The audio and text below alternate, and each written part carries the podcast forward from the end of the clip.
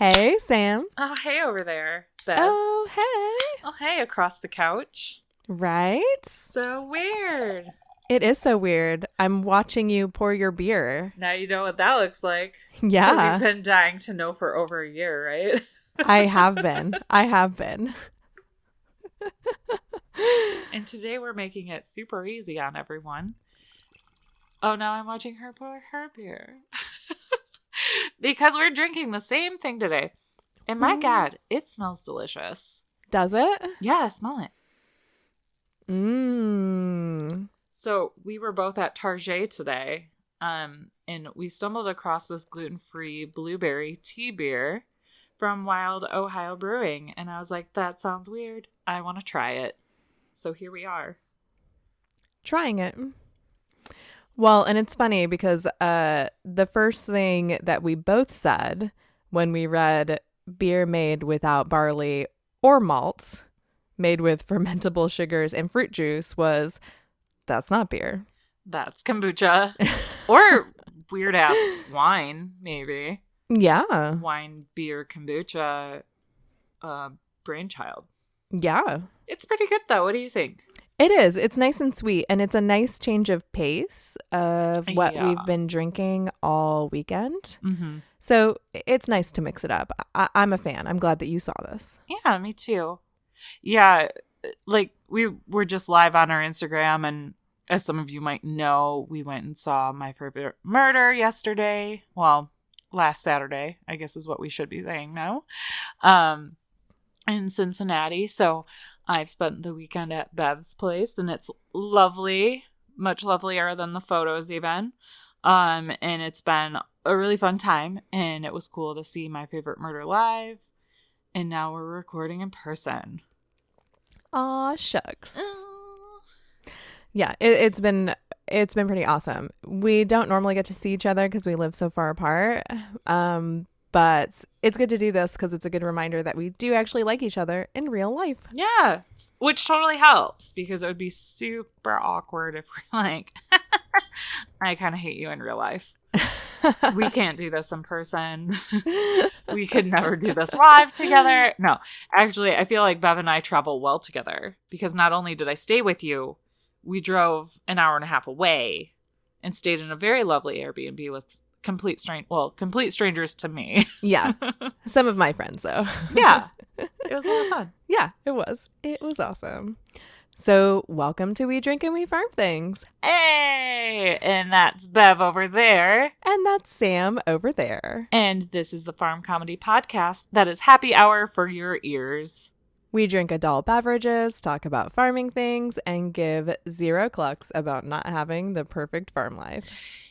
Yeah, it's not that we don't want our farms to be full of good things all the time, but the realities of farm life aren't always rainbows and sunshine. Yeah, we like to keep it real with you and have discussions that include the mistakes we make, new knowledge we gain.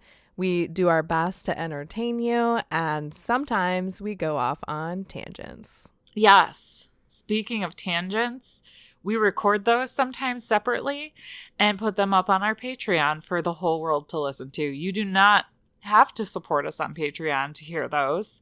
Um, so for past BS sessions, go over to patreon.com slash drink and farm. Yeah, and this week we didn't do a BS session because we went live on Instagram instead.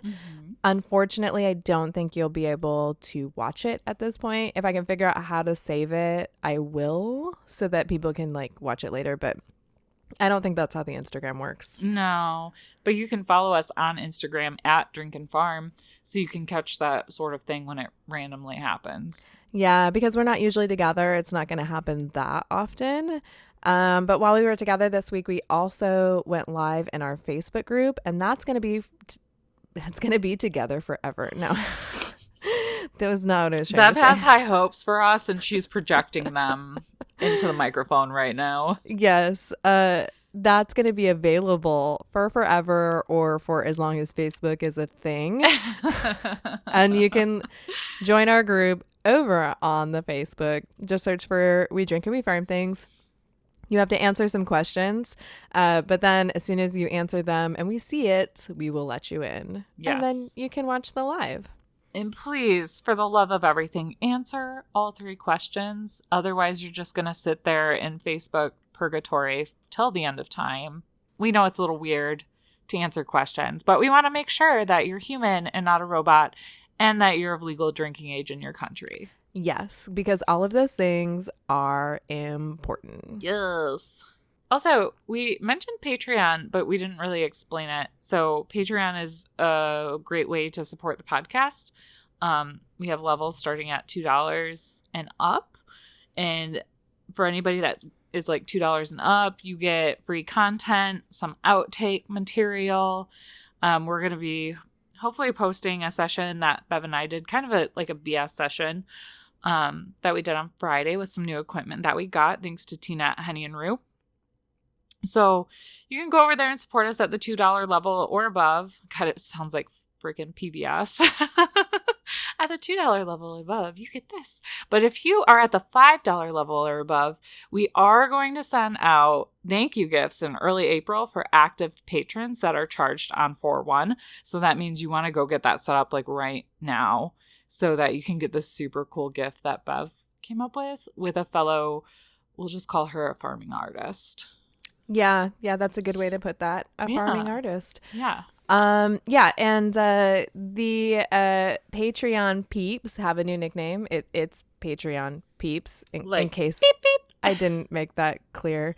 Uh um and the Patreon allows us to do things like upgrade our recording equipment and we've also been buying mics to send to guests that are going to be on the podcast so that they have the best sound that they possibly can. We pay for the shipping of those mics and the shipping back to us so that our guests don't have to pay anything to be on the podcast.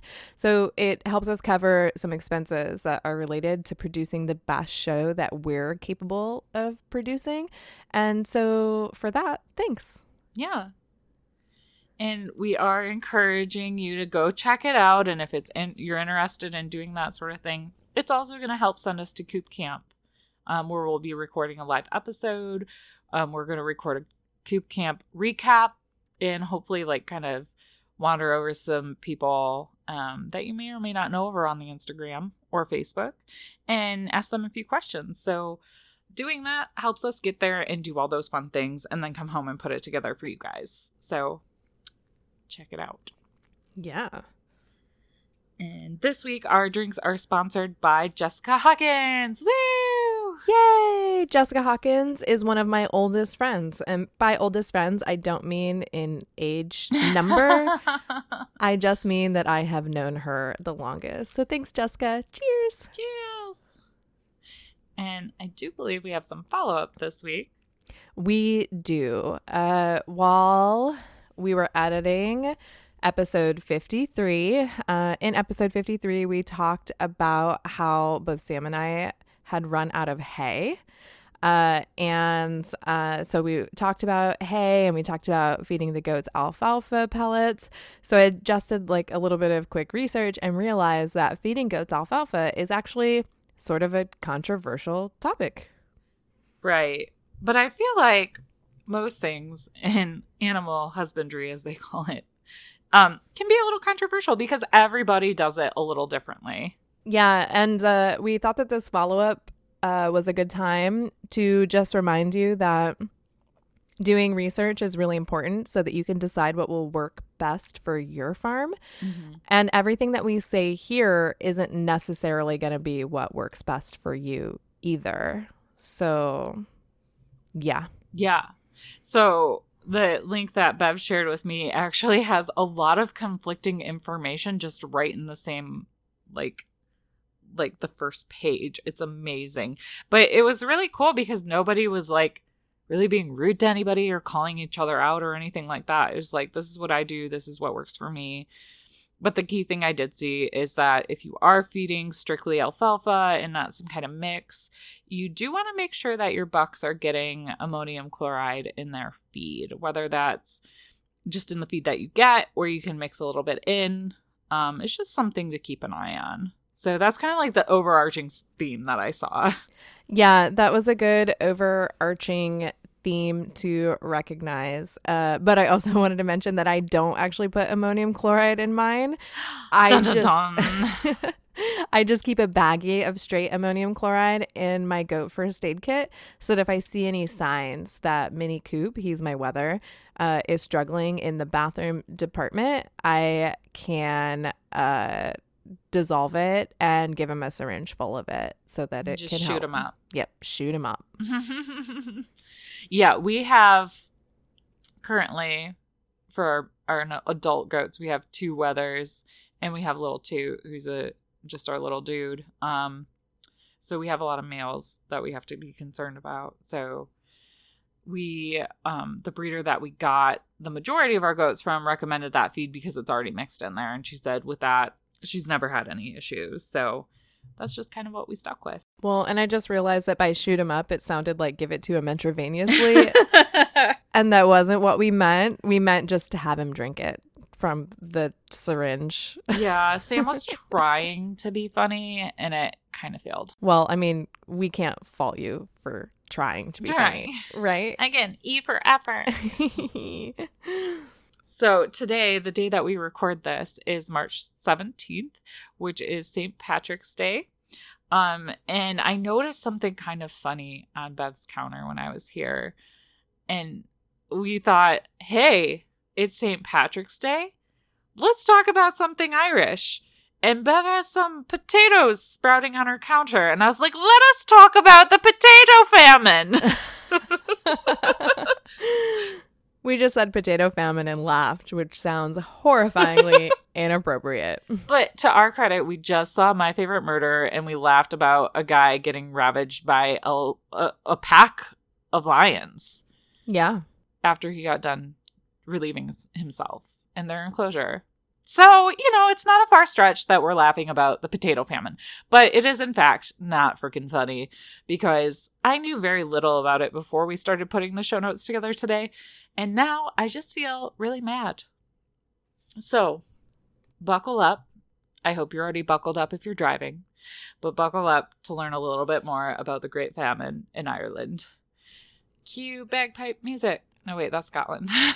Oh, sh- shit. I was gonna say something and then I was like, I have no noises to add to this because I can't make Irish myself, yeah, like do an Irish jig or do an Irish accent. So I guess on that note, I'll. It's magically delicious. oh my gosh. this is why we can't record in person. we thought we got off track just talking to each other basically over the phone. Let's see what happens when we're in the same room together. Yes. Okay. So here we go. So the Great Famine is also referred as the Great Hunger, and that lasted between 1845 and 1849. And it was arguably the single greatest disaster that affected the Irish history. So the famine was caused by the potato blight um, that was inadvertently brought over initially from North America to mainland Europe and had eventually made its way to Ireland during the summer of 1845. And this fungus is called Phytophthora infestus or P. infestus, which is way easier to say. Um, but it spread rapidly throughout Ireland, Wait, did you just say that they were infested with pee? basically. Okay. Just That's what it sounds like. I just P. wanted to make sure that that was what I heard. Or it's like somebody like really distinguished, just being like P. infestus Junior. I don't know. Um, but you know, it, it's not super unusual to have crops that fail, and people thought it was just an isolated event. But little did they know this infant this infestation ruined up to one half of the potato crop that first year, and about three quarters of the crop over the next seven years. Be- Holy shit. Yeah, That's a lot of it. Yes, that's a lot. So it's not like an isolated instant incident. So initially they were just like, "Oh, you know, it's just a shit year. It'll be fine." But um, there are these things called tenant farmers in Ireland, and I'll talk a little bit more of that later. Um, in Ireland at the time was ruled as a British colony, um, and it relied heavily on the potato as a source of food, especially during the cold winters. Uh, so this infestation had a catastrophic effect, catastrophic impact on Ireland and its population. The other really screwed up thing that I learned was that certain grains, such as oats and wheats, were grown in Ireland, but they were exported by the government, as were cattle and pork. So in just four years, Ireland was screwed and over a million of its population would die from the disease and starvation. And through forced immigration, Ireland's population was reduced by almost 2 million people. Holy shit. Yeah. I have a feeling I'm going to be saying that a lot Yeah. during this. Holy shit. You just need a sound effect. You need a button. the holy shit button. yeah. So, just to kind of back up a little bit about why this got so out of control, you have to understand what was happening in Ireland in the 1800s. So, with the ratification of the Acts of the Union in 1801, Ireland was effectively governed as a colony of Great Britain until its War of Independence in the early 20th century. So, together, the combined nations were known as the United, King- United Kingdom of Great Britain and Ireland. As such, the British government appointed Ireland's executive heads of state, known respectively as the Lord Lieutenant and Chief Secretary of Ireland, although the residents of the Emerald Isle could elect representation to the parliament, parliament in London. So, what does that all mean? Basically, Ireland sent 105 representatives to the House of Commons, which is the lower house of parliament, and 18 quote unquote peers, which is titled landowners, to the House of Lords or the upper house. But it's really important to note that the bulk of these elected representatives were landowners of British origin and or their sons. In addition, any Irish individual who practiced Catholicism, um, the majority of Ireland's native population, were initially prohibited from owning or leasing land. They couldn't vote, and they couldn't hold elected office under the so called penal laws, aka zero clucks were given about the actual Irish people. So, this is how we got in that boat. Yeah. Literally into the boat. Yeah. Literally by sending the things that they could grow and raise successfully and eat right into a boat and away to another Mhm. country. yeah, like goodbye. Goodbye. The really interesting thing though is that the penal laws that we just covered were largely largely repealed by 1829, which was before, you know, the famine onset happened, but English and Anglo-Irish families owned most of that land in Ireland and most Irish Catholics were related most most Irish Catholics, that's really hard to say. So, most Irish Catholics were to work as tenant farmers, which I mentioned earlier, which means they were forced to pay rent to the landowners to do their farm thing. So if their farm thing failed, like as in the potatoes, then they had to pay them money and Mhm. not create any food. Right. So they paid to do their farm thing. The farm thing failed. And then to try again the next year, they'd have to pay again. Oh my gosh. Yeah.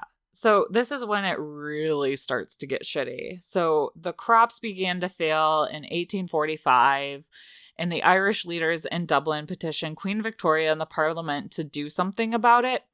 And initially they did. They repealed these corn laws and the tariffs on grain, which made food such as corn and bread um, really expensive. So they removed those tariffs. That got a little more affordable, but still, these changes failed to offset the growing problem of the potato blight. So a lot of these farmers um, couldn't, you know, produce anything. Um, they didn't have food to consume their for themselves. So the cost of other supplies began rising. Thousands died from star- starvation, and hundreds of thousands more from disease caused by malnutrition. Super sad. Um, also, to complicate matters further, historians have concluded um, that Ireland continued to export those large quantities of food, um, primarily to Great Britain. So, isn't that a FU?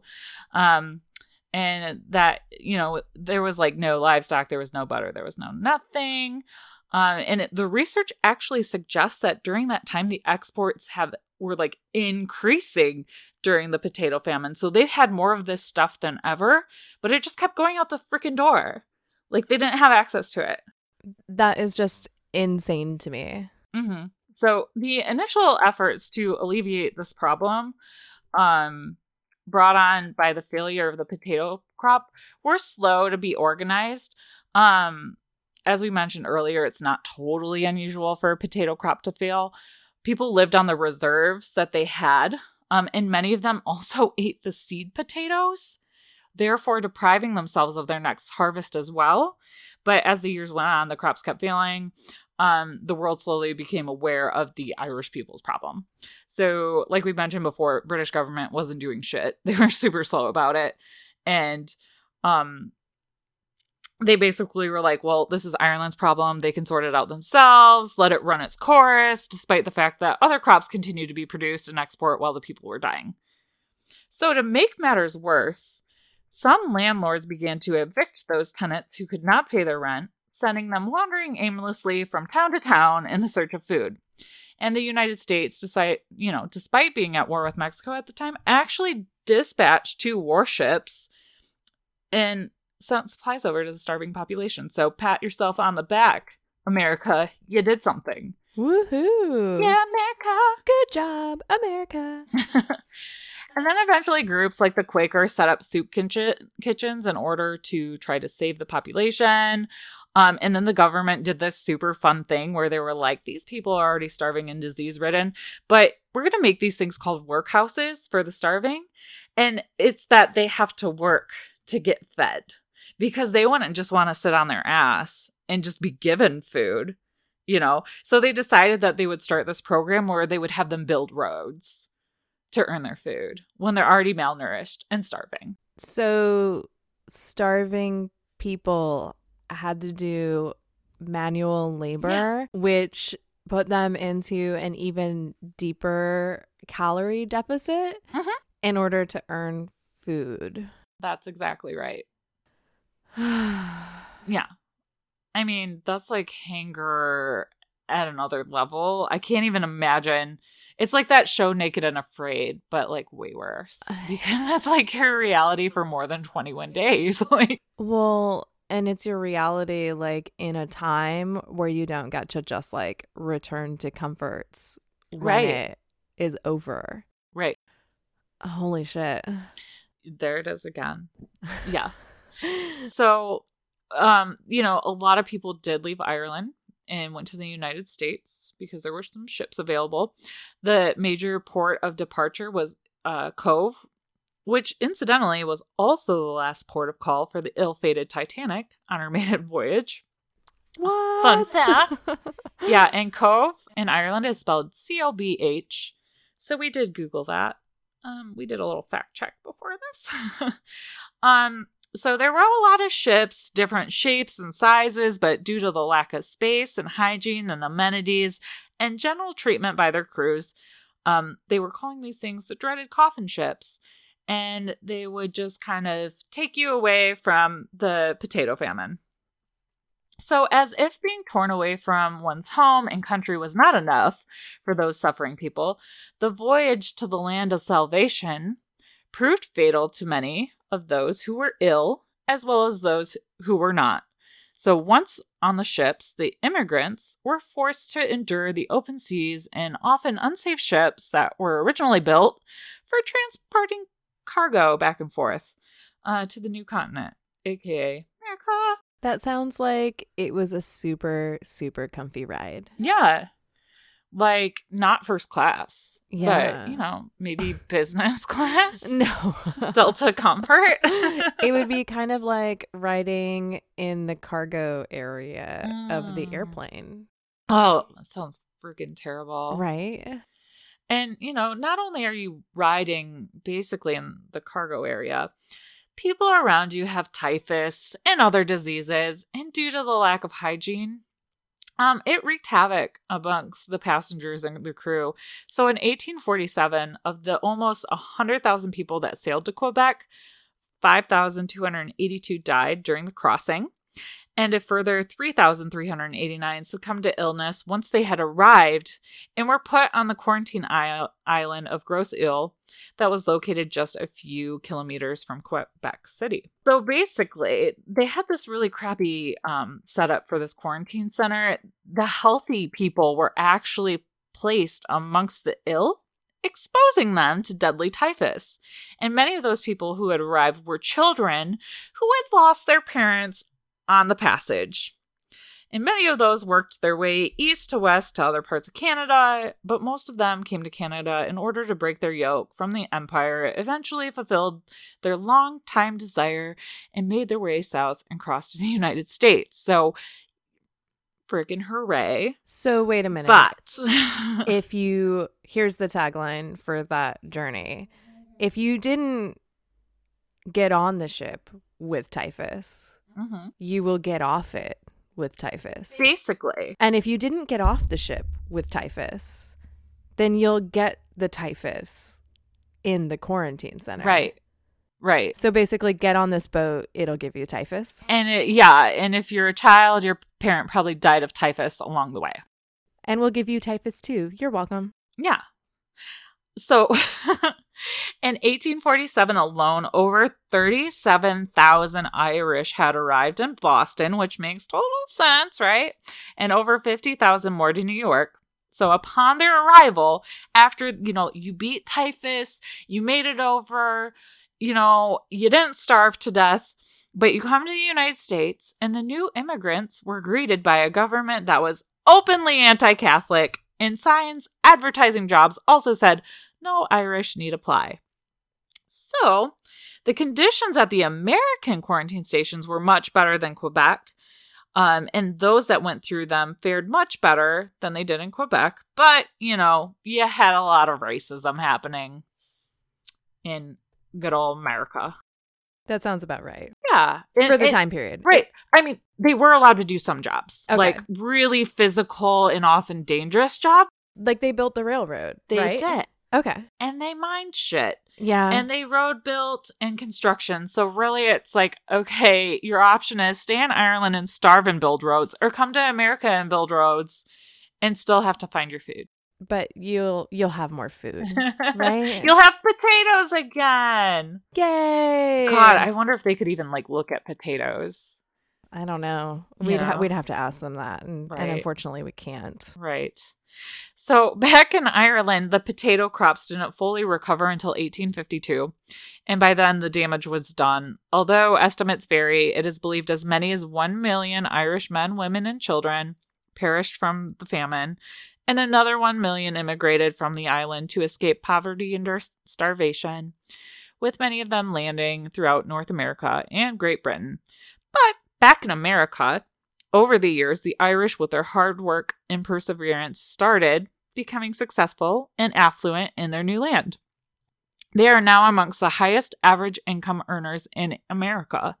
Many of them went on to become business tycoons, such as Henry Ford, great military men and politicians. The best known is whom the best known is John F. Kennedy, who was elected in 1960, becoming the first Catholic Irish American president in the United States. His grandfather had immigrated from New Ross, County Wexford, in 1847. The end. Wow. Yeah. Did you feel like you went on a journey? I did. I felt like I went on a very sad and awful journey, but at the same time, a very eye opening journey because I realized I didn't actually know anything about the potato famine. Like, talking about the potato famine is one of those, oh, what's the word I'm looking for? It's like one of those great things that everybody like references just right. in conversation, but without fully understanding like what it really was and yeah. what it is that they're referencing. It's really screwed up. Yeah. Like from so many angles. It is so screwed up. like like ugh, screw you, Great Britain. You suck. Now I understand why they're so angry in Peaky Blinders. Like, I get it now. and that was like in the 1900s. Like, you're still going to be salty about it. Mm, yeah. You know? I would imagine so. It makes so much sense. Like, the whole, just the whole way, like, for people that don't know, Ireland's broken up in two parts. There is a part that is primarily Catholic and there's a part that's primarily Protestant. So it's really interesting to learn more about the potato famine part of it because that was before a lot of like the Irish Revolution and the IRA and all that crazy cool stuff. Well, I shouldn't say cool stuff, but really intense, interesting stuff to Yeah. learn about was happening. Um so it's just I love Irish here. I love Irish history. I took an Irish history class for theater and went there for a week and fell in love with it. So definitely go to Ireland if you ever can. It's freaking sweet. It's on my list of things to do someday. And also, I would say that while this story didn't have, like, I wouldn't say that it was all worth it in the end, it does have a semi happy ending because we got John F. Kennedy Henry Ford. and Henry Ford, both of whom changed America. yeah. I mean, for better or worse, depending Right. on what you think of cars and John F. Kennedy. Right. But yeah, I mean, he didn't have a great ending. no, no, he did not. But um, I, I, I definitely wouldn't say that it was worth it. But that's a But fascinating yeah, piece it- of history. it- it's like glass half full for America. You got two really important people out of the deal that you wouldn't have gotten in Yeah. the first place. and there's probably more. They just weren't listed in the article. Like in the two articles that I researched before this. Yeah. And was like, wow, this is making me really fired up. And I want to tell people about this. So hopefully we don't lose you there. But it it is like a farming thing though, because it's like that just that farming issue and this simple fungus came over and screwed things up for so long for people and it literally killed people. Yeah, and we like to call this our very first installment of drunk farming history. Yes, which is why we pre-gamed.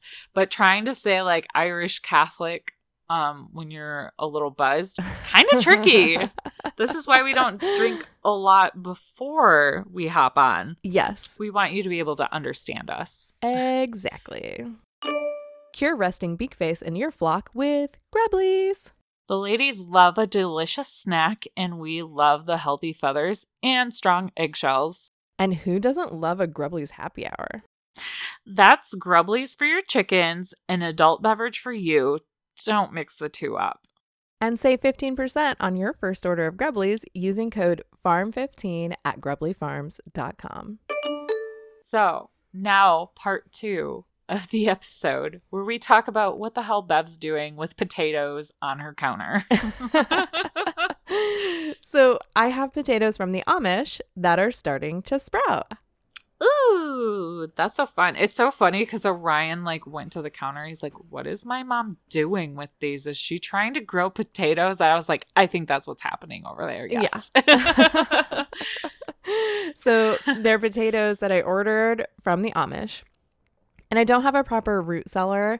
If you properly cellar your potatoes, it's supposed to prevent the eyes from forming Hmm. and shooting out sprouts. Um, but I was just keeping them on a paper bag, like on my counter, and I've just been ordering them every few weeks. okay. So I wasn't really trying to root cellar them, but I'm assuming that either the temperature that I keep the kitchen at, which is sort of ridiculously high because I'm cold all the time, so we keep our heater a little warm. Well, and I'm sure it fluctuates with the, you know, stove being on and off or the ovens and then the dishwasher and, you know, yeah, so the kitchen probably actually is the warmest room in the house because of all of that stuff.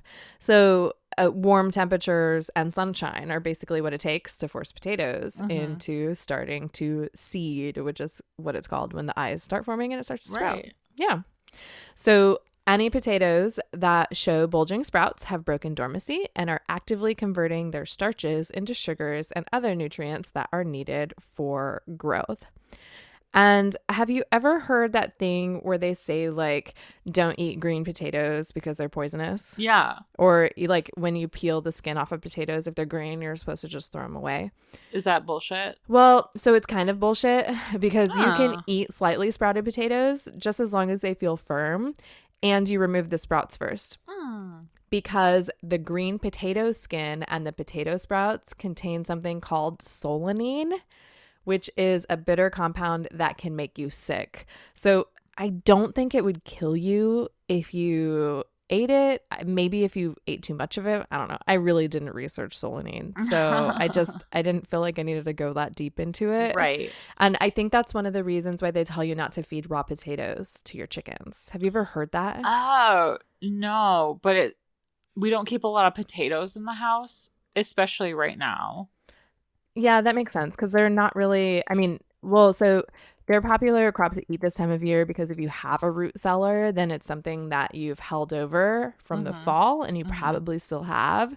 Um, but if you don't, then yeah, probably Yeah. not. And I think potatoes from the grocery store, or not all of them, because I don't want to say every grocery store does this, uh, but I think that they're sprayed oh, with something yeah. that prevents growth, just like garlic is from the grocery store, because that makes sense. Because otherwise, right.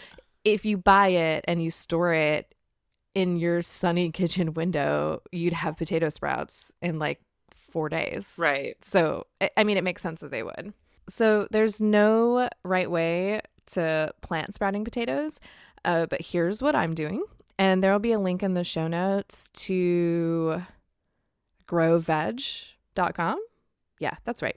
Which is the blog that I got a little bit of this information from, uh, so that you can look up a little bit about sprouting potatoes if you've never heard of this or didn't know that this was the thing.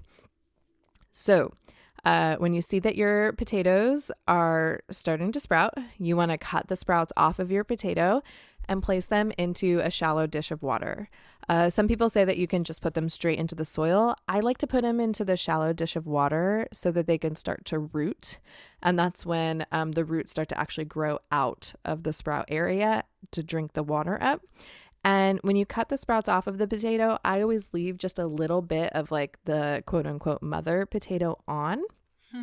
Uh, but some people don't do that. Some people do because the mother potato does give the sprout like a larger chance of getting like disease or funk or rot Oh. because it's a bigger area that could go bad. So the less mother potato, the better. I probably always give it just a little too much because I, I like giving it more space to grow out Okay. uh, roots because I Yeah. figure they didn't cost me anything. They were potatoes I was going to eat. So I'll just check them if they rot and I'll start again with the next batch that sprouts. When the roots start to grow, um, I fill paper bags, like brown paper bags, with some potting soil. Not a lot because it doesn't need to be super deep. Uh, because as it starts to grow, you'll be mounding the soil up under the plant so that the plant has roots to grow the tubers.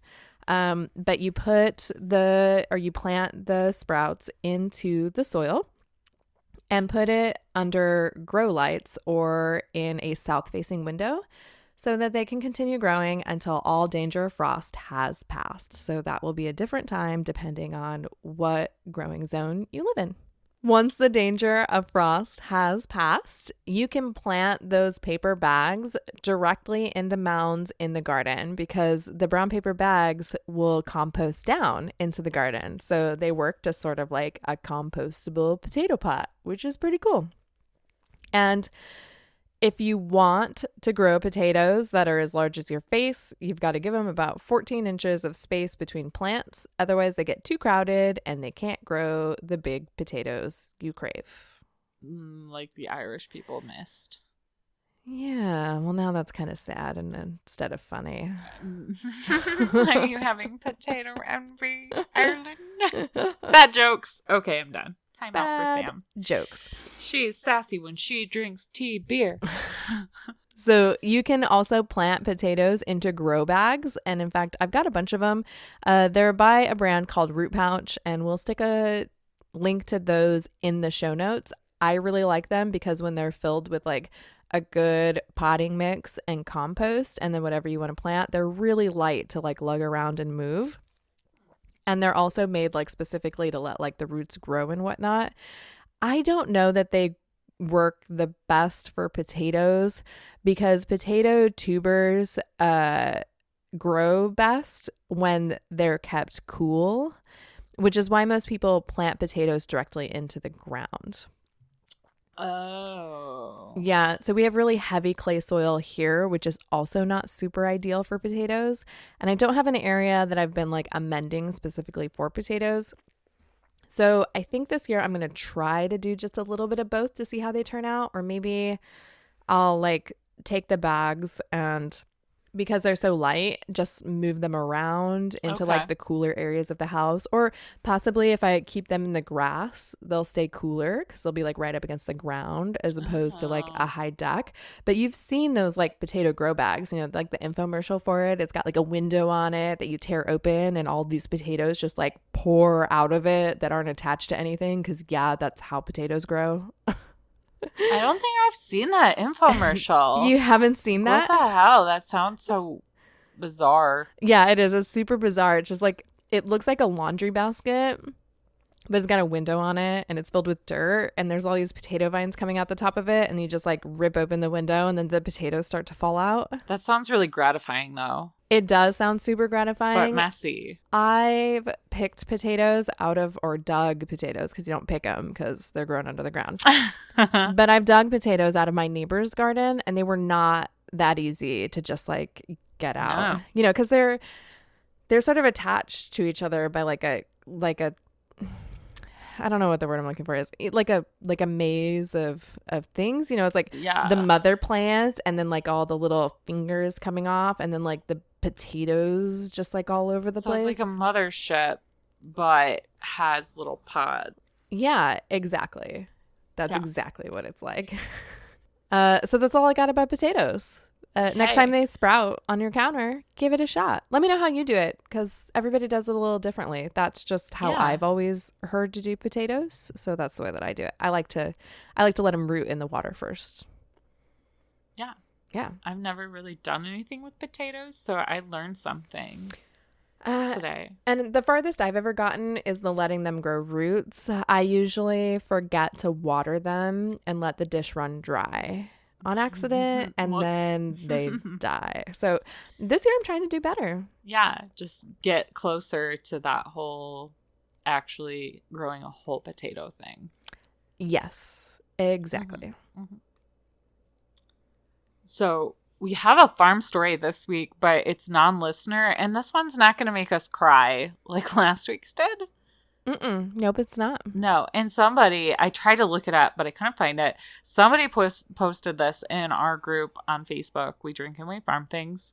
Um, so I'm sorry for not shouting you out because I, I literally searched the group. I could not find it. Like screw you, Facebook algorithm. Um, it even does weird shit in our group sometimes. Um, but the headline is Fox killed by gang of chickens after intruding on French farm French farm. Period. That's it. Um, so basically a gang of chickens at a French farming school um, this past week was suspected of killing a fox that had snuck into their coop in the middle of the night. Which, how badass is that? It's so badass that I'm a little terrified to accidentally get trapped in my chicken's coop. Oh, yeah. But I think it's important to note that the fox had entered a coop containing 3,000 hens. That's a lot of hens. Yeah, yeah. Um, and after the fox had entered, an automatic hatch door closed and trapped him inside. So he kind of had it coming. You know? Yeah, he did. You know, that whole fox in the hen house thing? Like, mm, that fox really got it, like, turned around on him. like for the first time, a fox in a hen house was a good thing for the hens. Yeah, and apparently the head of the farming school told um, the news agencies that a herd instinct kid- kicked in, and the chickens attacked him with their beaks. Which, if you've ever been like pecked in the face or you know, like spurred, I mean, obviously these are all hens, but like chickens can do some damage. Yeah, I've had a chicken almost peck me in the eye when I Mm, wasn't paying enough mhm. attention while I was carrying it around. Like it just got a little tired of me and it was probably just trying to give me like a hey, hey you, Put me down. stop that. But it aimed for the lightest thing on my face, which was my eyeballs. Yeah. Yeah, ouch. Yeah. I've seen some people post and say they got my eye when I'm trying to take a chicken selfie Sunday. It's a hazard. Yeah, totally. Totally chicken selfie Sunday hazard. Yes. So the body of the fox, which was believed to be five or six months old, was found by students the following day with blows to its neck and blows from beaks. So the whole mass of hens like hang out, and the fox was panicked um, because of the big number, and the hens were like, "Oh, hell no!" And they took them out. Um, apparently, this farm is located in Brittany, in a northwestern region of France, and the farm houses 6,000 chickens who roam freely on a whole five acres. So that's a lot of chicken shit. mm-hmm. Lots of shit. Their grass must be, you know, pretty okay with that much poop, but maybe not. I don't know. I thought you were gonna say their grass must be like way greener, but instead you said pretty okay. I like, Maybe, "Yeah." maybe that's what the fox said. Like, what does the fox say? meow meow meow meow meow meow meow. meow. No, I didn't do that right. but yeah, so yeah, so um, that is our farm story this week. A pack of hens took out a fox, which is pretty awesome. Like, go chickens! yeah. Rock. In case anybody was wondering whether chickens rocked, I, I think the answer to that is unequivocally yes. Yes, yes, yes. Yes, yes. I mean, I've seen my little savage chickens running around the yard with a mouse in their mouth, so I know they have it in them. yep. Just a pack mentality that Yeah. needs to kick in to take out bigger prey. I've always said that I hope I never pass out in the chicken coop.